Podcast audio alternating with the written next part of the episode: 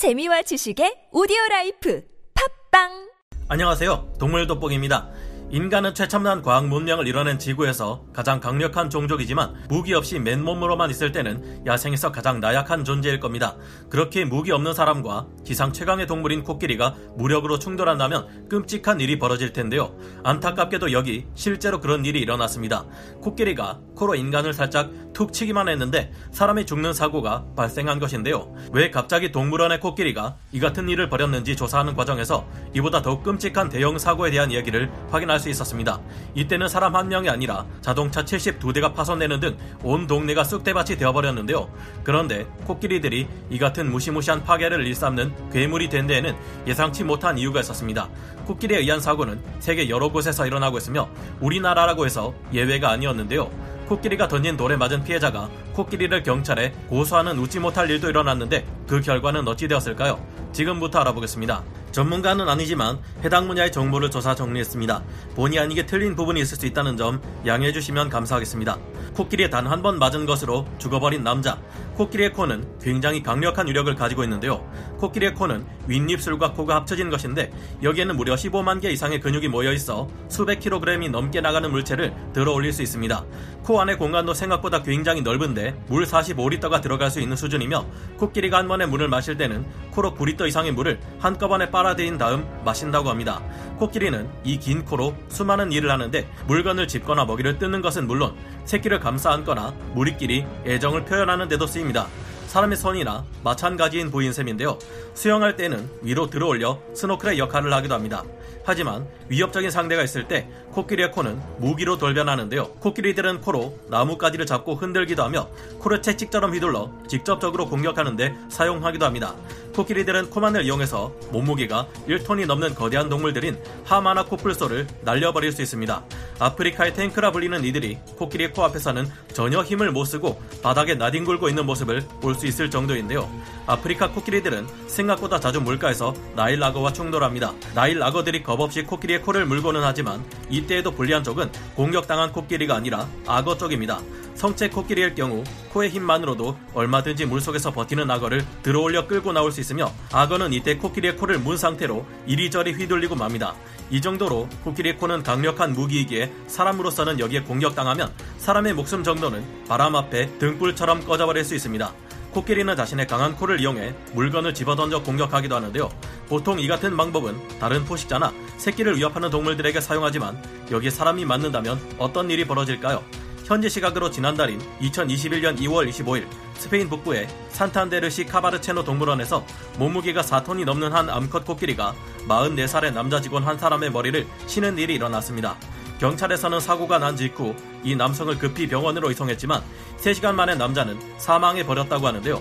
왜 이런 일이 일어났을까요? 사고가 나기 전 이 남자는 동료들과 함께 코끼리 우리를 청소하고 있었다고 하는데요. 그들에게 이 같은 일은 일상적인 업무였다고 합니다. 하지만 당시 코끼리는 새끼와 함께 있었다고 하는데요.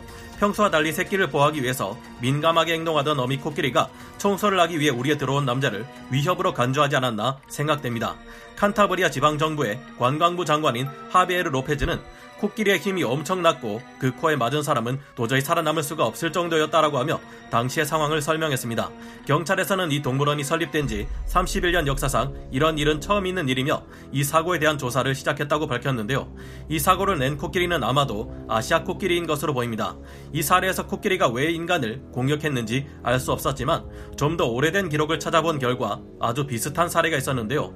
여기에서는 코끼리들이 인간들에게 더욱 심각한 공격을 가했고 그 원인 또한 명확하게 밝혀졌는데 혹시 이를 통해 동물원의 코끼리들이 인간을 공격한 이유를 알 수 있을지 확인해 보려 합니다. 쇼 코끼리 타이크의 죽음 미국의 하와이 호놀룰루에는 종합 스포츠 시설이자 공연장인 닐 블레이아스델 센터가 있습니다. 여기에서 19살에서 20살 정도의 암컷 아프리카 코끼리인 타이크는 관객들을 상대로 화려한 쇼를 보여주고 있었는데요. 하지만 끔찍한 사고가 1994년 8월 20일 발생하고 말았습니다. 왜인지 그날따라 타이크는 갑자기 이상할 정도로 크게 흥분했고 이에 당시 코끼리의 조련사였던 41세의 알렌 캠벨은 타이크를 진정시키려 노력했는데요.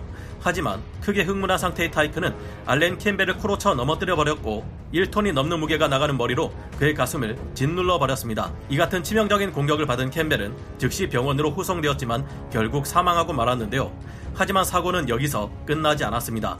조련사를 공격한 타이크는 이후 공연장 바깥으로 나가기 위해 문으로 돌진했는데요. 타이크는 공연장의 문을 들이받아 완전히 박살을 내버렸으며 이 탓에 바깥에서 공연장의 문을 잠그려 했던 마이크 무라시마는 충격으로 날아가 버렸습니다. 무엇 때문에 그리 공격적이었는지 문을 부수고도 타이크는 쓰러진 마이크 무라시마에게 다가가 가벼운 공격을 일삼았는데요. 가벼운 공격이었지만 워낙 덩치와 힘이 대단한 탓에 마이크 무라시마는 턱뼈와 늑골, 갈비뼈, 다리뼈까지 골절되었습니다. 그나마 다행히 몰려온 경찰들이 타이크에게 총을 쐈기에 타이크가 물러섰기 때문에 무라시마는 살아남을 수 있었는데요. 하지만 사고는 이제 시작이었습니다. 건물 바깥으로 나가버린 타이크는 호놀룰루 시가지 한복판에서 주차된 차들을 모조리 부숴버리며 30분이 넘게 난동을 부렸는데요. 경찰들이 타이크를 추격하며 권총을 쏘아댔지만 아무리 쏘아도 타이크는 끄떡하지 않았다고 합니다. 결국 타이크를 제압하는 데는 어쩔 수 없이 강력한 화력을 가진 레밍턴 산탄총과 납탄 수십 발이 필요했다고 하는데요. 이를 두고 경찰이 너무하다고 비난하는 사람들도 있었지만 이미 많은 사람이 죽거나 다친 상황이었고 더 놔두었다간 얼마나 더 많은 사람들이 희생될지 알 수 없는 상황이었기에 이 같은 조치가 필요할 수밖에 없었다고 합니다. 이 사건으로 인해서 사망자 1명이 발생했고 3명이 중상을 입었으며 자동차 72대가 파손되는 엄청난 피해가 있었습니다. 하지만 알고 보니 타이크가 이 같은 사고를 낸 것은 이번이 처음이 아니었습니다. 이 사건이 벌어지기 약 1년 전인 1993년 4월에도 타이크는 난동을 부렸고 그 결과 재산 가치로 약 1만 달러가 넘는 시설이 날아간 적이 있었다고 하는데요. 그 이후인 7월에는 노스다코타주에서 공연을 하기 위해 이송하던 중 수송 차량에서 타이크가 탈출했는데 이때도 도로의 차량들을 마구 부수며 온 동네를 쑥대밭으로 만든 전적이 있었습니다. 타이크가 왜 이렇게 폭력적이었는지는 결국 타이크의 부검 결과 원인이 드러났는데요. 코끼리처럼 거대한 동물로 하여금 고분고분 말을 잘 듣도록 길들이는 것은 결코 쉬운 일이 아닌데 타이크의 경우 이를 쉽게 하기 위해 특정 종류의 약물을 사용했다는 것이 드러났습니다. 이 같은 방법을 쓸 때는 뒷일에 대한 책임을 생각하지 않았을지 모르겠지만 결국 이상 반응을 일으킨 타이크가 이후 제대로 사고를 친 것으로 보이는데요. 처음에는 타이크가 공격적으로 변한 이유가 발전기에 접어들었기 때문이라는 추측도 있었고 아프리카에서 타이크가 팔려오기 전 수많은 동료들의 죽음을 목격한 것이 트라우마로 남았기 때문이라는 추측도 있었습니다. 수컷 코끼리라면 몰라도 암컷 코끼리인 타이크가 발전기 때문에 공격적으로 변한 것은 아닌 듯한데요. 동료들의 죽음을 목격했기 때문이라는 점은 어느 정도 영향을 끼쳤을지도 모르겠습니다. 결국 타이크가 사람들을 해치는 사고를 친 것은 예고된 인재였다는 것인데요. 이런 점을 봤을 때 앞서 말씀드린 스페인 카바르체노 동물원에서 코끼리가 청소부를 공격한 배경에도 예상치 못한 이유가 있지는 않을지 조사해 볼 필요는 있을 듯 합니다. 코끼리가 던진 돌에 맞아 죽은 7살 여자아이. 현지 시각으로 2016년 7월 28일 미국의 모로코 라바트에 있는 한 동물원에서는 코끼리가 돌을 집어 사람에게로 던지는 일이 발생해 버렸습니다. 당시 코끼리가 진짜로 돌을 집어 던지는 장면은 포착되지 않았지만 동물원에서 머리를 맞고 다친 7살 소녀가 앰뷸런스를 기다리는 모습은 휴대폰의 카메라로 촬영되었는데요. 라바트 동물원 측에서 밝힌 바에 따르면 이 소녀는 즉시 병원으로 옮겨져 치료를 받았지만 살아남지 못하고 몇 시간 뒤에 사망해 버렸다고 합니다. 동물원 측에서는 성명을 통해 유족들에게 위로의 말을 전했지만 이런 종류의 사고는 드물고 예측할 수 없다. 특히 선진국에서도 이 같은 일은 벌어질 수 있는 일이다라고 변명해 책임을 회피하려는 듯한 모습을 보여 비판을 받았습니다. 이런 사고가 일어나면 그 책임은 누구에게 있으며 보상은 누구의 몫이 되는 걸까요? 이 사건 또한 비슷한 사례가 있는데 그것도 다른 나라도 아닌 우리나라 서울 어린이 대공원에서 있었던 일입니다. 2009년 9월 15일 서울 어린이 대공원에서는 코끼리가 던진 돌에 머리를 맞아 부상을 입었다는 사람이 경찰에 코끼리를 고소하는 다소 황당한 일이 벌어졌습니다. 코끼리가 사람에게 피해를 입혔으니 처벌해야 하는 것은 맞지만 인간이 아닌 코끼리에게 인간의 법을 들이대기도 그렇고 만약 입건시킨다고 해도 코끼리를 수용할 만한 시설이 경찰서에 있을 리 없겠죠. 당시 입건을 하게 되면 코끼리를 입건해야 되는 건가요? 라는 기자의 질문에 당시 사건을 맡은 형사는 다음과 같은 답변을 내놓았습니다. 일반적으로 코끼리가 돌 던질 거라곤 생각도 못 하잖아요. 관리자를 입건해야죠. 개가 사람을 물면 개 주인을 입건하듯이 이 당시 사건은 결국 증거 부족에 입증 곤란으로 무혐의 처분되었는데요. 동물원 측에서는 자신들의 혐의가 없다며 무척 억울했지만 어쩔 수 없이 피해자와 동물원 측의 합의로 사건은 일단락되었습니다. 미국 라바트 동물원에서도 책임을 묻는다면 아무래도 동물원 측에서 피해 보상을 해줘야 하지 않을까 생각해보게 되는데요. 이런 일이 있다면 관광객들과 코끼리 우리 사이에 방탄 유리를 설치한다든지 하는 조치가 뒤따라야 하는 것 아닐까 생각해보게 됩니다. 동물들을 구경하는 관람객들 중에도 관람 수칙을 모두가 100% 지킨다고 보장할 수 없으며 그들 중 일부는 직접 과자를 들고 코끼리가 코로 그것을 받아먹는 것을 보려는 시도를 할 수 있을 것 같은데요. 이 같은 장면은 인간과 동물이 교감하는 아름다운 장면이라 흐뭇하기도 하지만 조금만 더 생각해보면 이런 일을 벌이다가 큰 사고를 낼 수도 있을 겁니다.